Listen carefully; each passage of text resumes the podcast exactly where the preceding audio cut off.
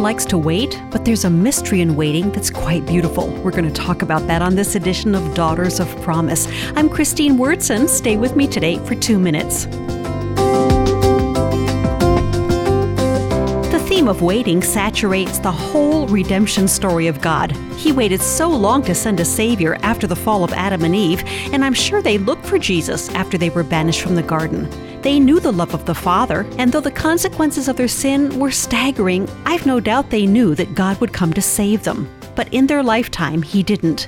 He made a way for their sins to be covered through the sacrifice of innocent animals. The God of this world took center stage as he appeared to be the one who controlled everything. Where was God? Where was the promised Savior? How long, O Lord, was the cry of the ages? Injustice, suffering, and the havoc of an enemy who relished the destruction of his evil schemes appeared to have the last word. It appeared that Jesus was late and uncaring. Their laments through the ages filled his ears, but so did their well ordered proclamations of faith. They endured the scourges of many enemies. They saw the destruction of their beautiful temple.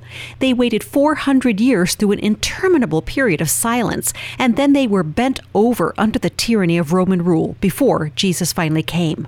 Never could they have guessed that their answer would be a sleeping baby in an animal's cradle. Today we still wait. Emmanuel came once, stayed a while, but promised he would come again. Why is he again waiting so long to rescue? The nature of waiting is to have unanswered questions. For Daughters of Promise, I'm Christine Wyrtzen.